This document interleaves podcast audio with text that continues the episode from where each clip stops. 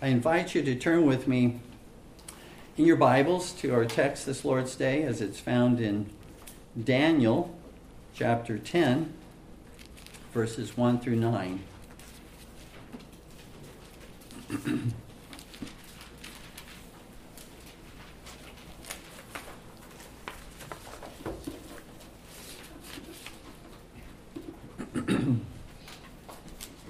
Daniel 10, 1 through 9.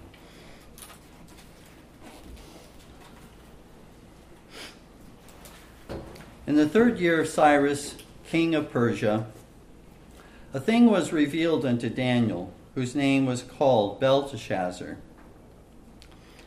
And the thing was true, but the time appointed was long. And he understood the thing and had understanding of the vision. In those days, I, Daniel, was mourning three full weeks. I ate no pleasant bread, neither came flesh nor wine in my mouth. Neither did I anoint myself at all till three whole weeks were fulfilled. And in the, tw- and in the fourth and twentieth day of the first month, as I was by the side of the great river which is Hiddekel, then I lifted up mine eyes and looked, and behold, a certain man clothed in linen, whose loins were girded with the fine gold of Uphaz.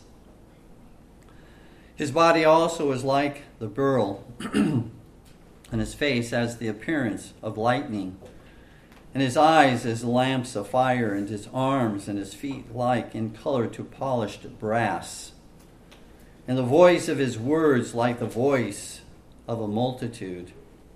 And I, Daniel, alone saw the vision. For the men that were with me saw not the vision, but a great quaking fell upon them, so that they fled to hide themselves. Therefore I was left alone and saw this great vision. And there remained no strength in me, for my comeliness was turned in me into corruption, and I retained no strength. Yet heard I the voice of his words.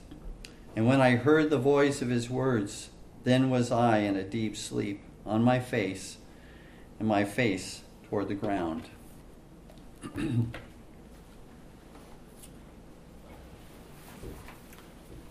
the book of Daniel, we see the Lord revealing Jesus as prophet in declaring what is to come revealing Jesus as priest in saving and making intercession for his people, and as king in ruling over the nations.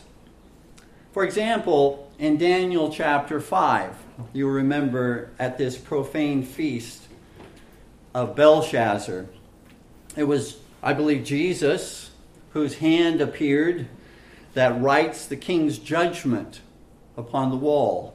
Uh, that was, again, Jesus as prophet. In Daniel 7, Belshazzar's dream of the four beasts, which represent four empires. And yet, in that vision, we, Daniel sees one come who is the Messiah, the Son of Man, who, to whom is given the rule over all nations, to reign as king forever and ever. And so we see in that particular instance Jesus being declared to be the king. And then in Daniel 9, the prophecy of the 70 weeks, which we just completed, Jesus is revealed as Messiah the Prince who shall accomplish redemption for his people. He is revealed in Daniel 9 to be both a king and a priest. And here in Daniel chapter 10, Jesus appears in a vision to Daniel, clothed as our great high priest and as a king who saves his people from their sins, who saves his people from their enemies. I believe the Lord here would have us to see Jesus by faith in the pages of Scripture, in the book of Daniel, to find Jesus glorified throughout the Old Testament, but particularly as we have worked our way through the book of Daniel to see the glory of Jesus. But we're also to see the glory of Jesus not only in the pages of Scripture, but by faith every day we are to see the glory of Jesus, which we have learned from the pages of Scripture. But we are to see and to walk before Him, before His glory every day.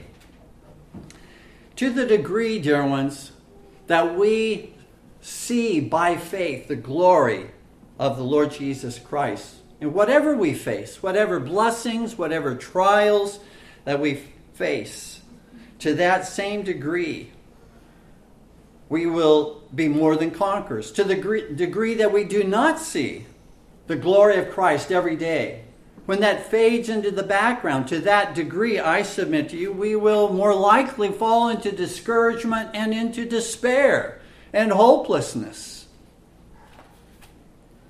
If we would have hope, dear ones, about now and the future, if we would have hope for this world, for the nations of this world, for the church of Jesus Christ, for our families, for our own individual lives, then we must learn to see the glory of Jesus Christ as prophet, priest, and king every day.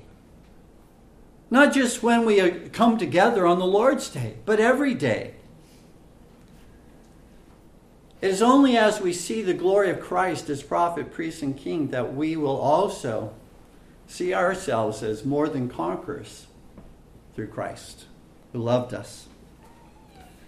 Seeing Jesus as prophet, priest, and king every day in what we faced, and whatever it may be that we face. Seeing him not as a distant stranger. This is not a secret that is hidden in the pages of Scripture. This is something that is revealed in Scripture, and we do not practice it uh, to our own hurt.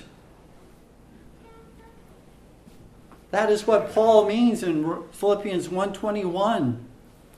For to me to live is Christ. If we would have again in our lives, that overcoming faith, it must be because we behold the Lord Jesus by faith in all of his glory as prophet, priest, and king. Not once in a while, but that we behold him as such, even every day. The main points from our text this Lord's Day are these. First of all, Daniel's use of God's means of grace in Daniel chapter 10, verses 1 through 3. Second main point, the glorious vision of the Lord Jesus in Daniel 10, verses 4 through 6. And the third main point, Daniel's reaction to this vision in Daniel 10, verses 7 through 9. So, our first main point Daniel's use of God's means of grace in verses 1 through 3.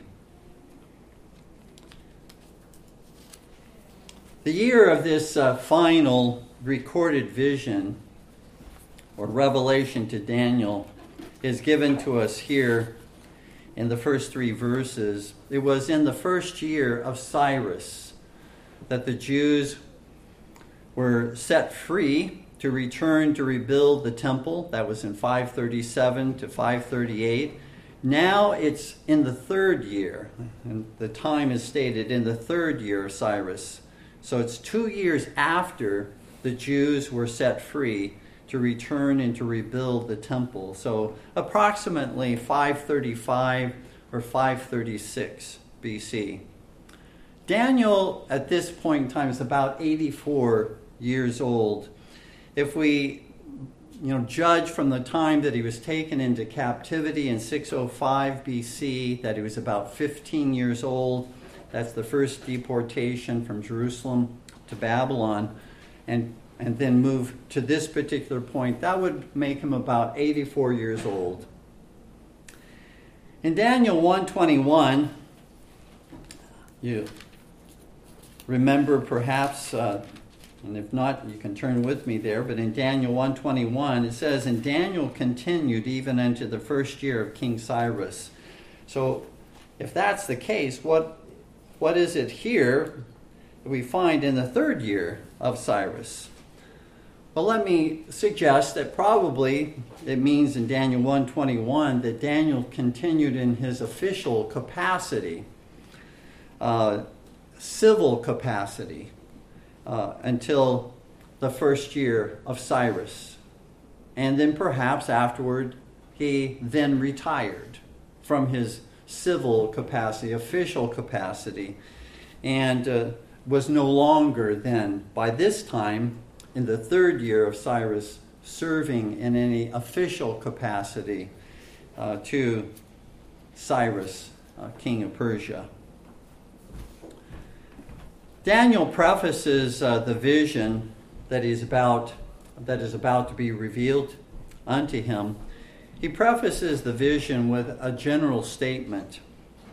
Uh, here, first of all, in verses 2 through 3, this is, we'll talk about that general statement in a moment, but this is the last recorded vision or revelation given to Daniel. Uh, this this uh, uh, recorded vision uh, begins in Daniel chapter 10, this chapter that we're considering today. Uh, the same vision uh, continues in Daniel chapter 11 and it ends in Daniel chapter 12. So, Daniel chapters 10, 11, and 12 are all this same last recorded vision uh, to Daniel.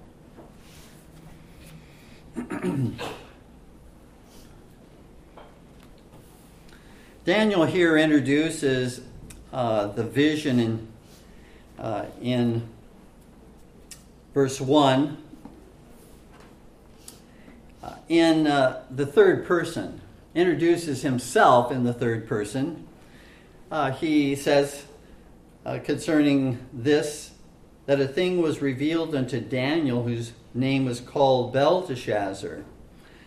This is a more formal way, um, rather than a personal way, of revealing who the author of this uh, writing is and to whom the vision was given. But uh, again, uh, he does so in order to state that basically he's the same Daniel to whom Nebuchadnezzar and the Babylonians gave the name Belteshazzar. Uh, this is not a different Daniel. This is the same Daniel that was introduced in Daniel chapter 1 all the way through the book of Daniel. So basically, it's, it's connecting uh, the whole book as having the same human author. The vision given to Daniel, he makes clear, uh, was, was true. He says it was true. In other words, it was not a figment of his imagination. And he also says that it, this vision was concerning the time appointed, or the time appointed was long. Actually, I think whereas uh, our English version does state, but the time appointed was long, it would be better translated, but the warfare was great, referring to the extended time of warfare that is to be found actually in Daniel chapter 11, which we'll get to eventually. In that chapter, it's, it's one war after the other, one battle, as it were, the exchange of power from one kingdom to the next throughout the whole chapter. And so, again, the vision pertains to an extended period or time of warfare that was to, uh, to was to come uh, that particular word that is translated the time appointed there is a noun and it, and it is used uh, throughout the Old Testament many times for uh, war, for battle, for the hosts, uh, for warfare. And so that's probably a better interpretation than the one that we actually find in our English text here. We find in beginning in verse 2 that Daniel flees to the mercy of God uh, that is found in Jesus Christ for help by means of fasting. Fasting isn't a, a subject that we generally spend much time talking about, but when it does come up, I think that we need to spend a little time talking about fasting because it is a means of grace that God has given to us. It is not an ordinary means of grace, it is something that we use uh, in extraordinary uh, situations. But nevertheless, it is a means of grace that we should, uh, that we should be familiar with. Notice in verse 2, he now switches to the more personal uh, first person rather than third person in verse 1. Now, first person, in those days, I, Daniel, was mourning three full weeks. And then he says in verse 3 I ate no pleasant bread, neither came flesh nor wine in my mouth, neither did I anoint myself at all, till three whole weeks were fulfilled. So Daniel explains how he fasted for a period of 21 full days here, three full weeks. He also explains that this was not a, a full fast from all food, as we often think of a fast as being uh, abstaining from, from all food. This was a partial fast. He abstained from, as it says, pleasant bread, flesh, wine, uh, he did not anoint himself. He didn't. In, he did not enjoy the the dainties, as it were, the things that he particularly uh, loved and uh, to eat. Uh, he avoided those things and ate more ordinary foods simply to uh, sustain his body during this time of fast. So he avoided certain foods, but he didn't uh, avoid all foods. He was eating, but it was again uh, a, a, a, diet or a menu that was, was quite different than what he was ordinarily accustomed to.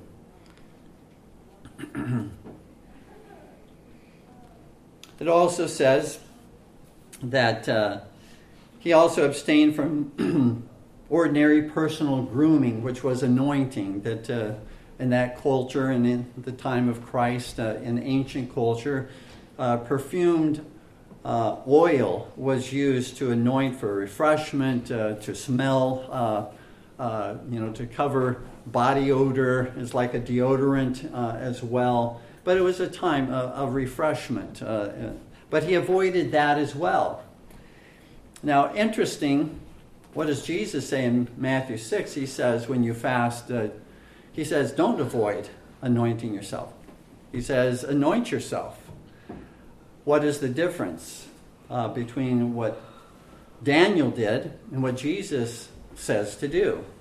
Well, I, I would submit that in the case of Daniel, that Daniel, as I think we'll see, uh, was not amongst the people.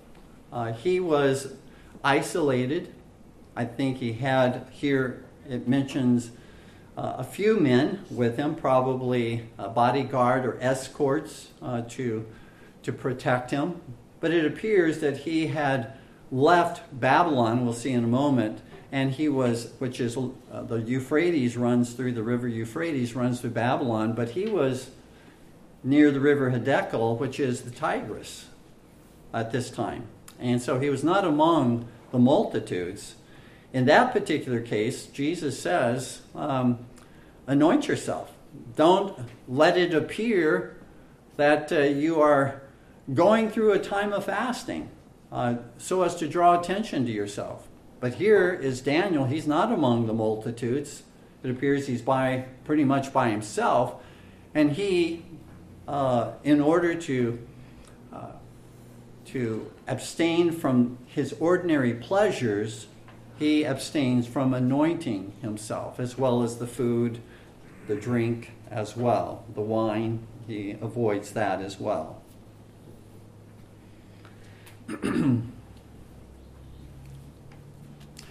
what is biblical fasting? Just uh, let us spend just a, a few moments uh, talking about biblical fasting so that we have, again, a, a good overview of what biblical fasting is before moving on to the vision of Jesus Christ that is given to Daniel.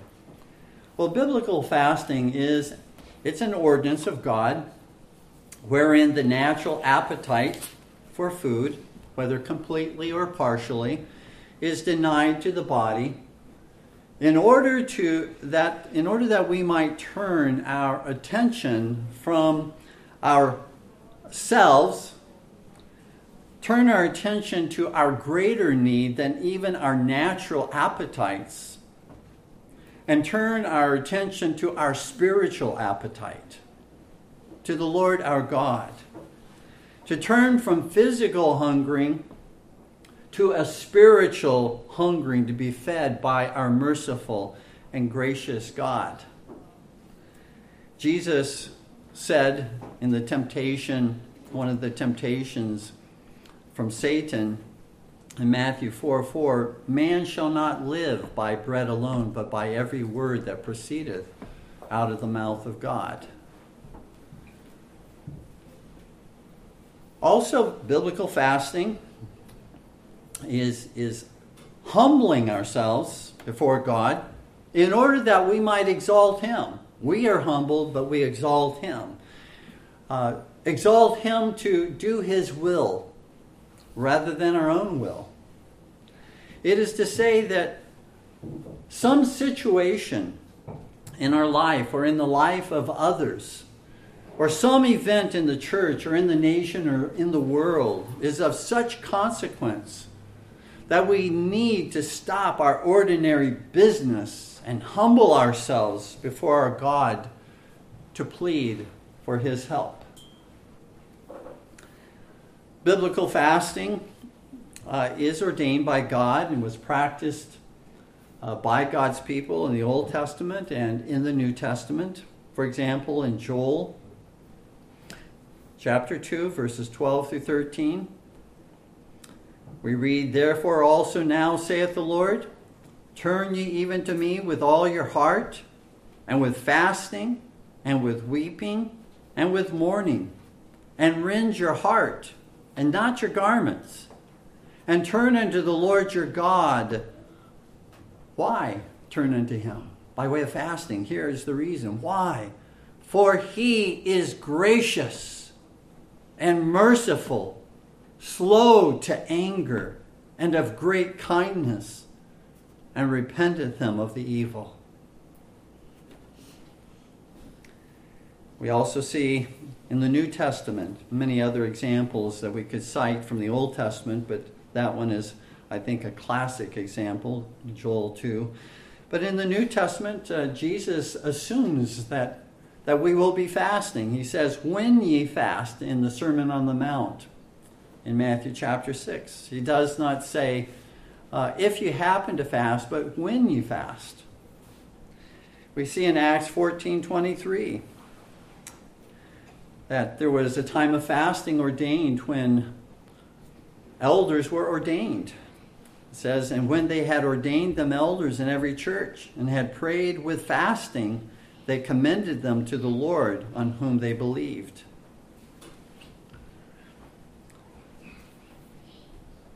Biblical fasting is not a superstitious uh, or mechanical way in order to manipulate the Lord in order to get what we want from Him.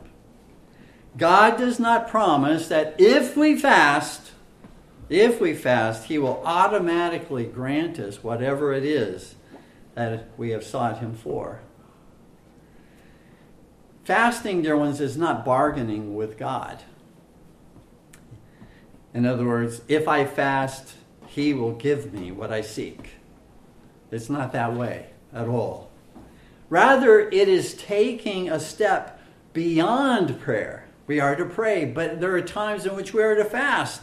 It is taking a step beyond prayer, though never separated from fervent prayer, to acknowledge that we are a needy people and we show that neediness by going either completely or partially without food and and our and our bodies begin to tell us we are a needy people as we feel the pangs of hunger.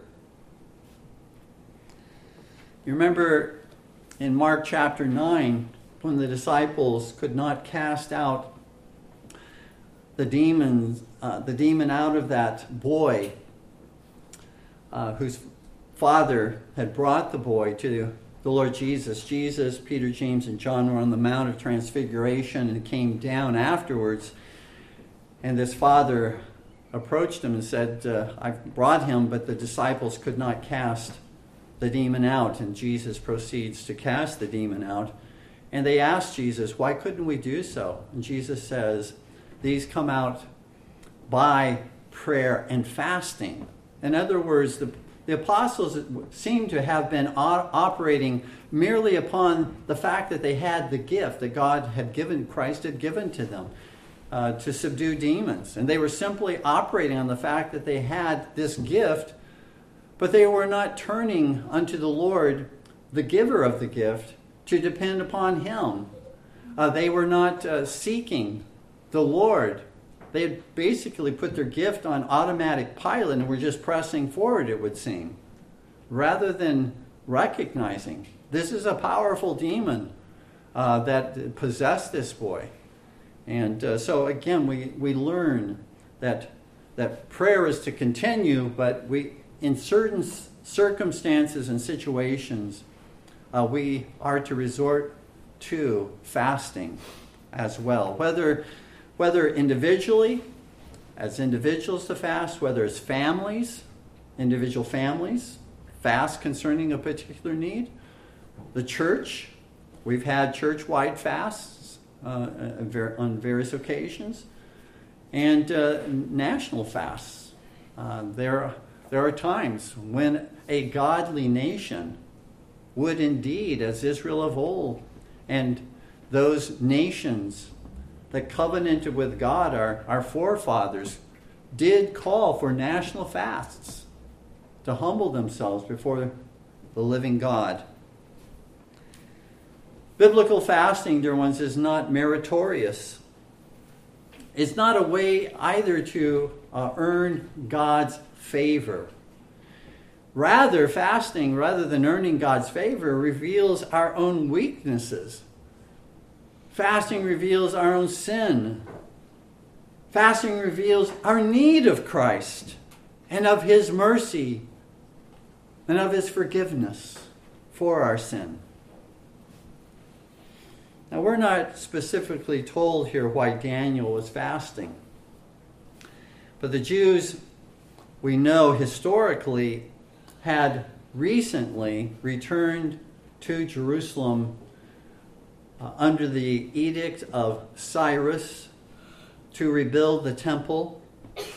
And we know that it was not long after they returned that they began to face all manner of opposition by way of discouragement from within the ranks of God's people, becoming distracted and preoccupied uh, with building their own homes and not completing the temple, and also by way of adversaries in the land who sought to prevent and delay and to hinder the rebuilding of the temple. In Ezra chapter 4, we see that. And so it may have been due to those historical events that, that uh, Daniel was praying and fasting in this particular situation for 21 days uh, beside the river Hiddekel, uh, the Tigris. So this was not necessarily a personal crisis that Daniel himself was going through, that he was himself experiencing, but it was a crisis, it would appear, for God's people and what they were experiencing. And he felt it very personally. He wasn't personally going through that. However, his brethren back in Jerusalem were going through that. And he, if this was the reason for his fast, then he was fasting on their behalf. In other words, his love for his brethren compelled him to fasting when there was an urgent and a great need that they were facing. And we will, dear ones, not only fast at times for the needs in our own lives, but we will at times fast for the, time, for the needs that we find in the lives of our brethren. We will fast personally at times for the peace, the purity, and the unity of Christ's church. We will fast for the reformation of Christ and the families of Jesus Christ in the church of Christ and for our nation. The second main point is the glorious vision of the Lord Jesus in Daniel chapter 10 and verses 4 through 6. First of all, in these verses, note the day and the location of this vision. Uh, the date of this, we already know that this is in the third year of Cyrus and his reign. But we also have a further indication as to the time of this vision and the time which Daniel was fasting. It says that this occurred, this vision appeared to Daniel on the 24th day of the first month, according to the Jewish calendar. The Lord appointed, interestingly, and kind of reading between the lines here, but I want to share something that appeared to me as I was uh, looking at this passage. What, what, what event occurs in the first month and before the 24th day? The Passover. The, the Passover was celebrated beginning on the 14th day of the first month Leviticus 23 5 says, In the 14th day of the first month, at even, is the Lord's Passover. the Passover then would have fallen within the time of Daniel's fast, would it not? If Daniel's fast continues until the 24th day, then that would have included the Passover and then the seven days following the Passover, the Feast of Unleavened Bread. So eight days, the 14th to the 22nd day. And this is now the 24th day, we're told. What's interesting, I find here, is that there's no mention of Daniel celebrating the Passover. Now, you might say, well, that's that doesn't really mean anything necessarily. Well, add to that that there is no mention of the celebration of Passover uh, at all during the time of captivity. People's, God's people being in captivity during the time that the temple is in desolation. There is no indication that God's people celebrated the Passover. For the sacrificial lamb could not be offered anywhere but where the Lord appointed, and that was at the temple, according to Deuteronomy 16, verses 5 through 6. We read, God says, Thou mayest not sacrifice the Passover within any of thy gates, which the Lord thy God giveth thee, but at the place which the Lord thy God shall choose to place his name in.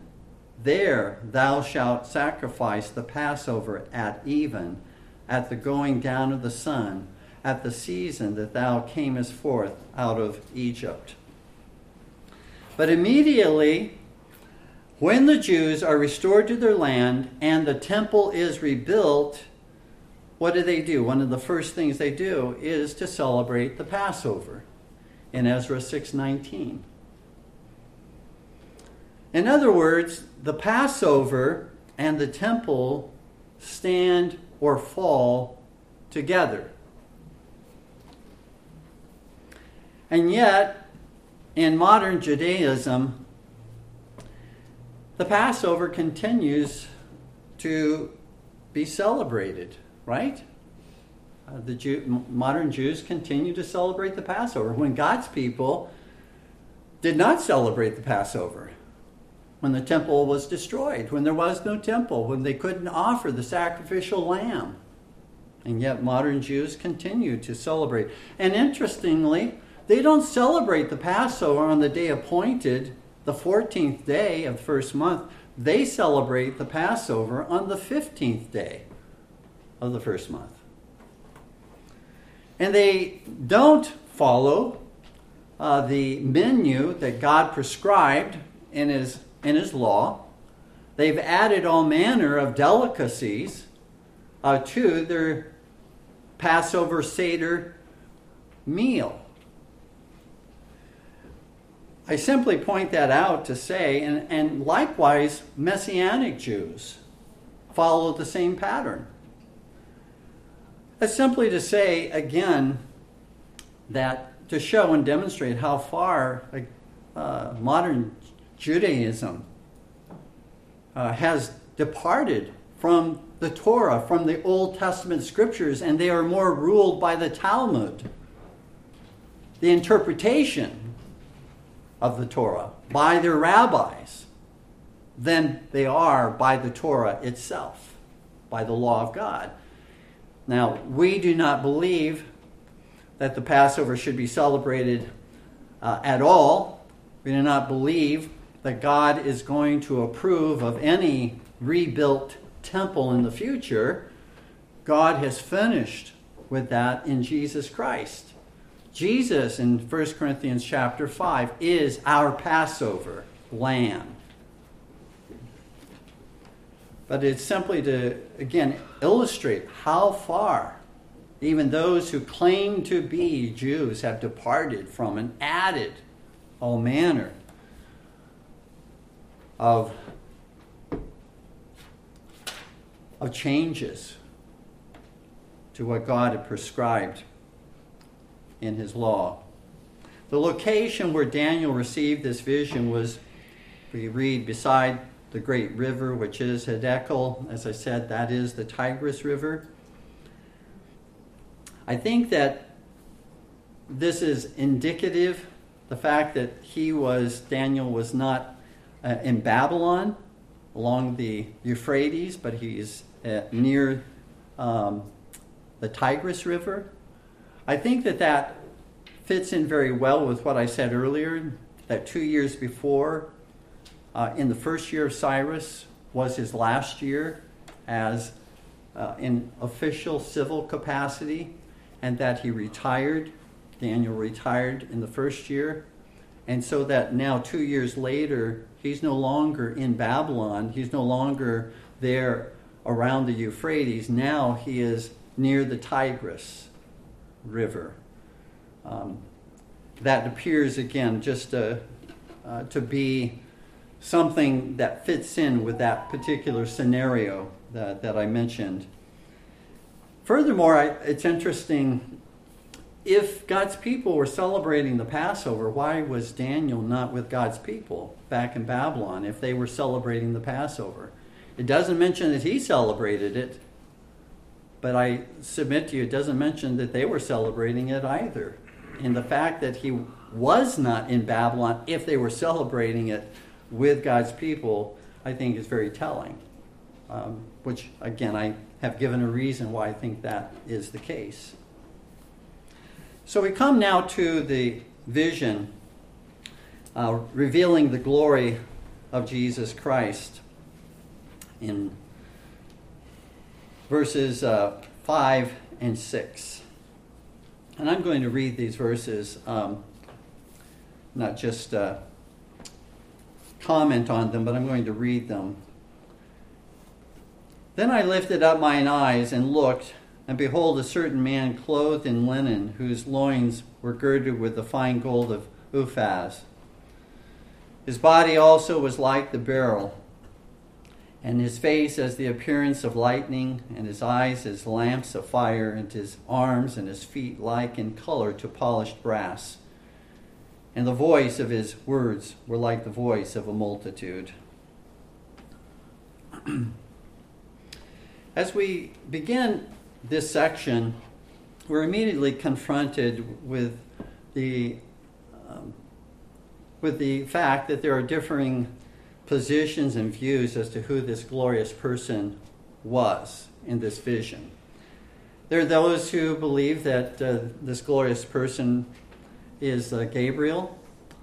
Uh, others believe that it's another important angel that is not named. Uh, and then there are those who believe it's the Lord Jesus. Um, I, am not uh, ashamed to say I take the, the latter position, that this is the Lord Jesus that is revealed here.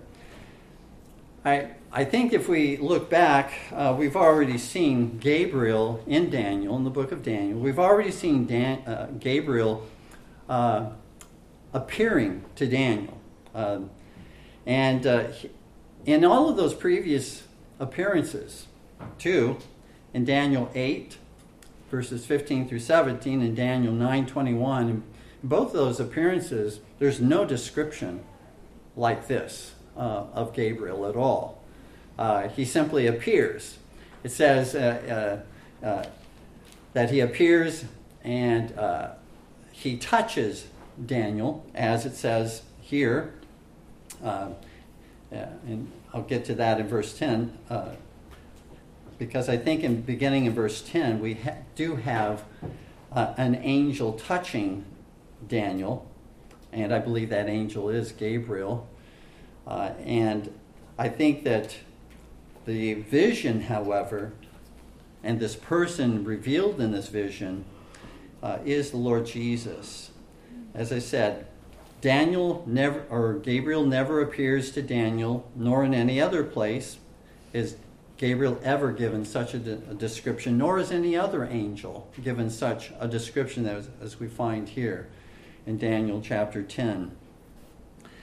Um, when Gabriel appears to Zacharias in Luke 1:11 and following, um, uh, in all of these occurrences, uh, the people that behold Gabriel certainly are in fear uh, at uh, such a, a, bright, glorious uh, personage that, it, that has appeared to them. But there's not this description given uh, that we find in this vision. Likewise, uh, Gabriel appears to Mary in Luke 1:26, and the same thing says that she was greatly troubled when she saw him. But again, there's not this description that we find here in Daniel 10, verses 5 through 6. There's one objection raised against this person in the vision being the Lord Jesus, and that is that it's claimed that that whoever this is in the vision appealed for help from Michael the archangel in verse 13, Daniel 10:13. But the prince of the kingdom of Persia withstood me one and twenty days, but lo, Michael, one of the chief princes, came to help me, and I remained there with the kings of Persia. And so uh, this it is claimed that, that this would mean that Lord Jesus was impotent or not powerful enough if this if this uh, refers to Jesus Christ, that it, he was not powerful enough, he needed the help of Michael uh, to assist him. Before, before um, responding to that, let me take you to the New Testament where this same likeness is, and very clearly in Revelation 1 13 through 15, is Jesus Christ. Notice what it says there this revelation, this vision that John receives, Apostle John. And in, and in the midst of the seven candlesticks, one like unto the Son of Man, clothed with a garment down to the foot, and girt about the paps with a golden girdle. His head and his hair were white like wool, as white as snow, and his eyes were as a flame of fire, and his feet like unto fine brass, as if they burned in a furnace, and his voice as the sound of many waters. Uh, again, the parallel between those two passages should be obvious uh, to, to anyone. Uh, but uh, nevertheless, there are those who gainsay uh, that this in Daniel 10 is not the Lord Jesus, but is Gabriel or another angel. And uh, again, back to the objection who is it in verse 13 that is speaking? Um, and calling and mentions that Michael came and helped him. Well, I do believe it's Gabriel uh, who is talking and saying it. And when does Gabriel come upon the scene? He's not the one in the vision, but he's the one who, after the vision, in verse 10, touches. It says, And behold, an hand touched me. It doesn't say it was the hand uh, of, of the one in the vision. A vision is not something that is sensible, it's something that one sees, but it, uh, uh one in a vision can't literally touch a body, uh, it's a vision. And so, this in verse 10, though, speaks of one touching Daniel. And so I, I submit to you that, that the vision is of Jesus Christ, but in verse 10, what we find there is Gabriel appearing once again as he appeared to Daniel on these two previous occasions in Daniel 8 and in Daniel 9. And in both cases, it says Gabriel touched Daniel. And so, again, in th- this third occasion, he touches Daniel. And so it's Gabriel, then, beginning with verse 10, that, who is the interpreting angel for Daniel to interpret the vision that God gives uh, uh, to Daniel, to give him understanding. It's Gabriel that does that, just as Gabriel did on these previous occasions. He was the interpreting angel in Daniel 8 and in Daniel 9, and he's the interpreting angel here in Daniel 10. He's the one who says that Michael came alongside to help him, not Jesus Christ. Jesus is the person in the vision, not the one who touched Daniel. So there is a break at that particular point. and so, in this vision of the Lord Jesus, that Daniel beheld, Jesus is clothed in royal priestly garments. Uh, Jesus, in this vision, is revealed as our royal priest who alone brings us to God through his sacrifice and through his intercession. He is alone the mediator between God and man. There is no other mediator. Mary, the saints, angels. None are mediators between God and man. None are intercessors, except the only one who intercedes for us is at the right hand of God, uh, the Lord Jesus Christ. But notice again what it says concerning this person. Uh, it says it was a certain man. So the image uh, is one of a man uh, in the vision says he was clothed in linen.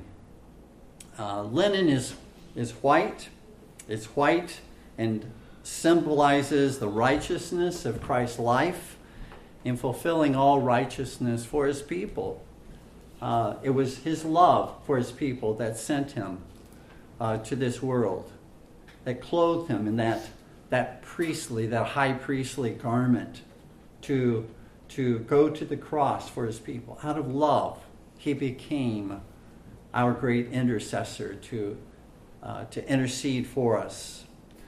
It also says that he has, in this vision, a golden girdle. This speaks, the fact that it's golden, uh, this speaks of how costly the work of Jesus Christ is. Uh, gird up your loins is a very familiar phrase that we find uh, in the scripture, both the Old and New Testament. uh, because they had robes and to not have like a girdle, something around them, would uh, cause them not to be very efficient in their work. They'd be tripping over their, their robe. But to bind up, to have a girdle around them, to bind up their loins, uh, was to be able to work and to work efficiently. And so the girdle that Jesus is wearing speaks of his work, that he is, uh, he is girded up at his loins, as it were, to do the work, to fulfill the will that God has given to him. And the fact that it's gold says that that work is, is precious, it's costly. It's not something uh, that uh, uh, is cost us, it's free to us. His work is free to us. He freely gives to us the work that He's accomplished for us, but it's extremely costly and precious to Him who fulfilled all righteousness for us. Nothing can be added to the work of Jesus Christ. It says that he has a body like beryl.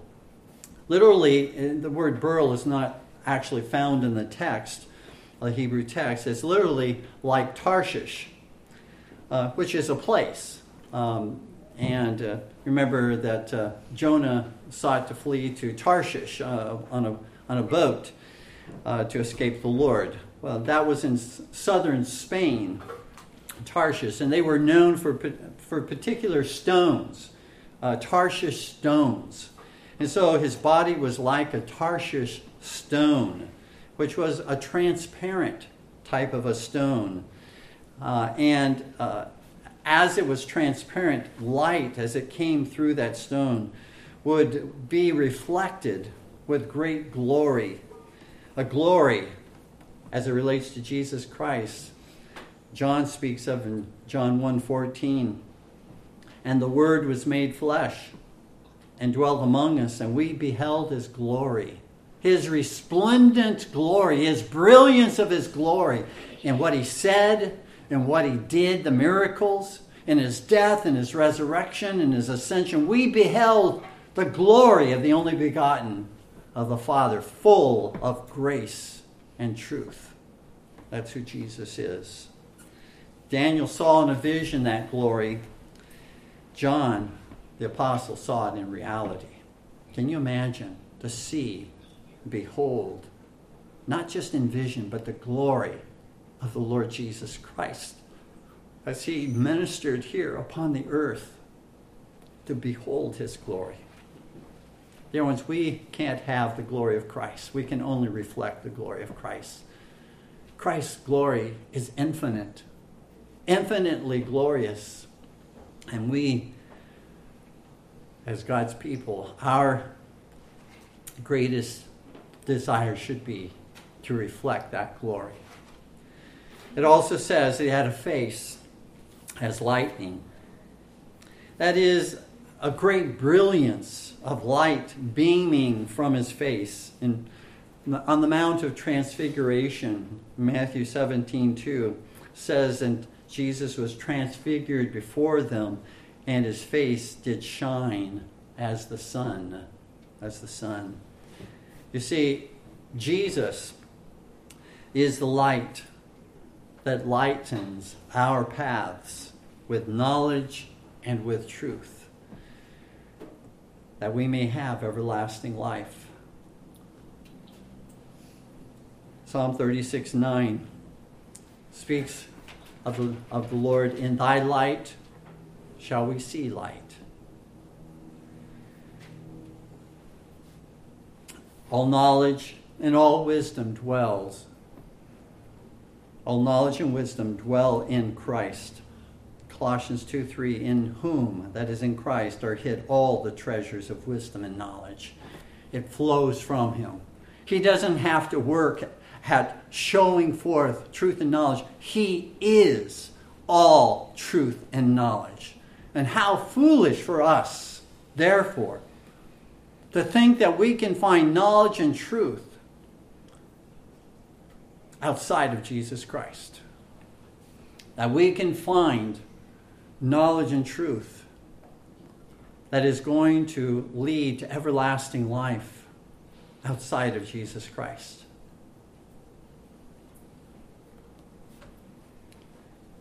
His eyes were as lamps of fire. That is, it speaks, his eyes speak of what he sees. He sees everything.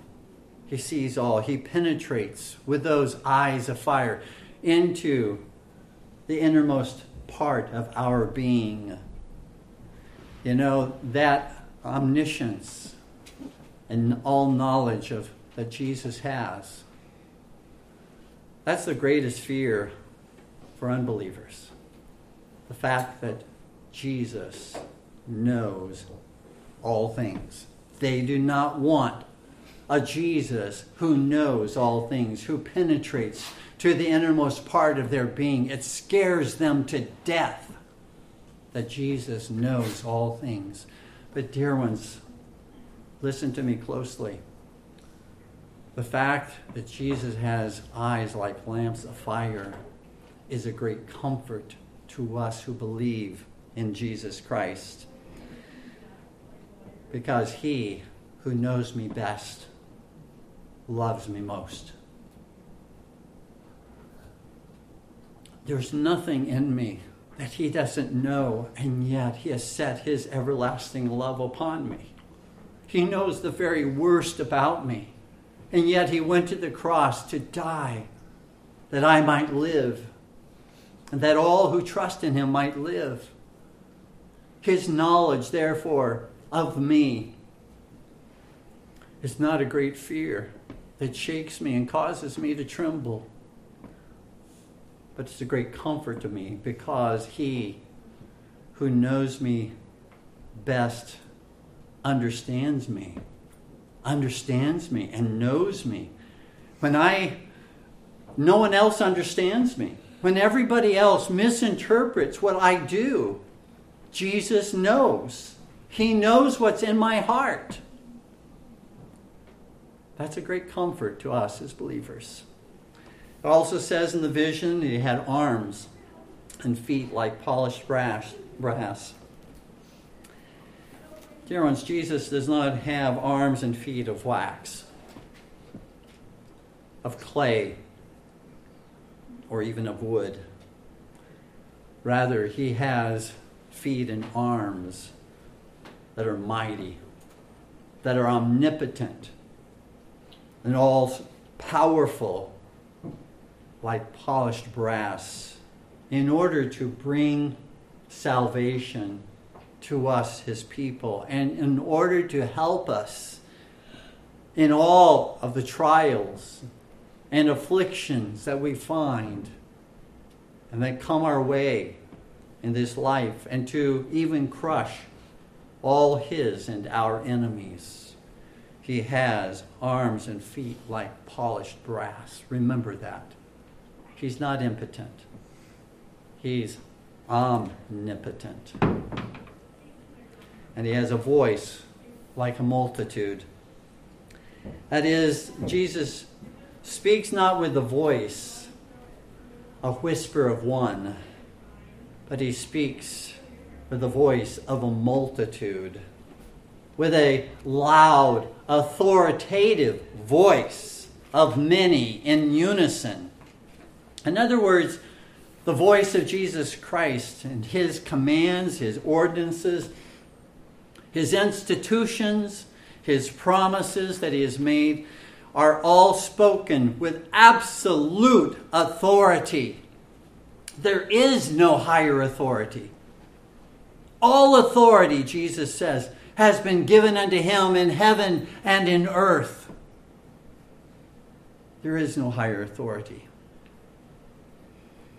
So, how foolish, again, for people to rebel against him, against Jesus, who speaks with supreme authority, and before whom all will stand in judgment before him as an authoritative, supremely authoritative judge.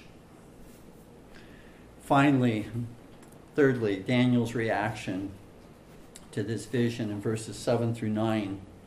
First, we see the reaction of those who were with Daniel. As I said, I believe probably bodyguards, an escort of some kind. uh, that were there. He was still, even if he was not in office, serving in some civil capacity, was yet an honored man. Um, having served uh, in Babylon and in Persia to kings, and being uh, uh, even next in command to the king.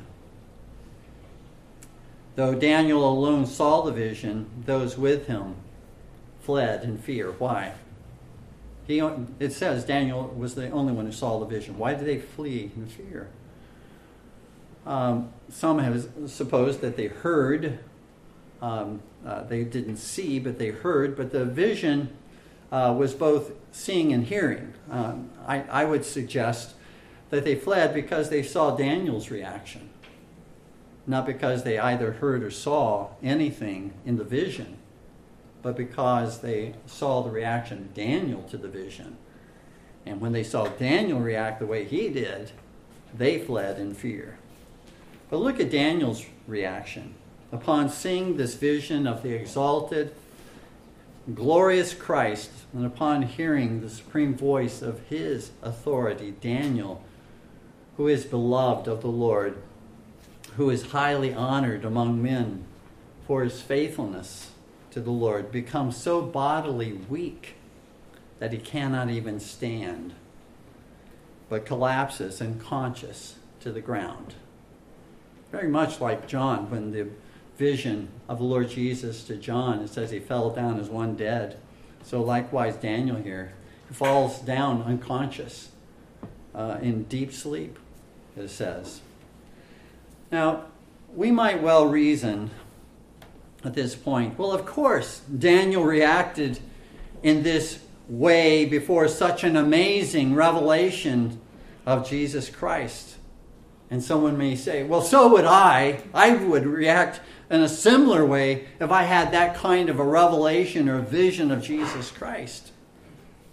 But I ask you, dear ones, have you not been given even a more glorious revelation of Jesus Christ in His Word than Daniel received in a vision? Have you not been given more knowledge of Jesus Christ in the New Testament scriptures than Daniel had by way of knowledge from that particular image and that vision of Christ? It's very easy to say, I would have done this. I would have felt the same way as Daniel if a vision appeared to me, but what are we doing? Are we taking seriously the vision or the revelation that God has given to us of Jesus Christ and His Word? How do we handle that? Do we daily, as I said at the beginning of the sermon, do we daily seek to behold the glory of Jesus Christ as prophet, priest, and king? Because when we do, and as we do, it will change our day. It will change the way we face circumstances and trials and the way we receive blessings when we behold the Lord Jesus Christ in all of his glory. All that was represented in the vision of Christ was fully realized in the incarnation, the life, the miracles of Christ in his teaching, in his obedience, in his love, in his grace, in his suffering, in his death, in his resurrection, in his ascension, in his enthronement at the right hand of God the Father. And all of that is revealed in the New Testament scriptures. May God help us every day to live, to breathe, to learn, to love, and to obey out of awe and wonder our Lord Jesus Christ. There ones it will change our lives. I guarantee it. It will change our lives and it will give us a hope every single day. Regardless of what comes our way, we will have hope when we have that understanding and we, we behold by faith the revelation of Jesus Christ.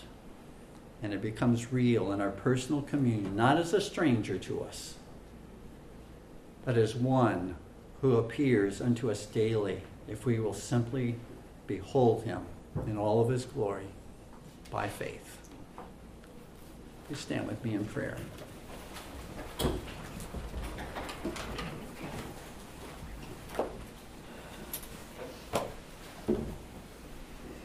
Our Father in heaven, thank thee for thy word and the revelation of Jesus Christ in it.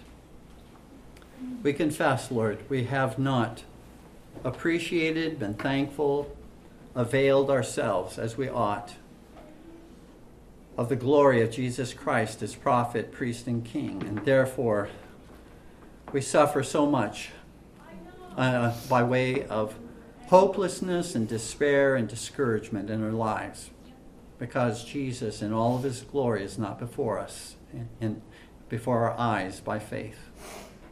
We pray, Father, help us understand this is, this is not something that is hidden in thy word. This is something that is revealed in thy word. This is something that thou hast taught us. And yet we so often go blindly on in our, in our everyday life. God, help us to see. Forgive us and draw us unto Christ, in whose name we pray. Amen.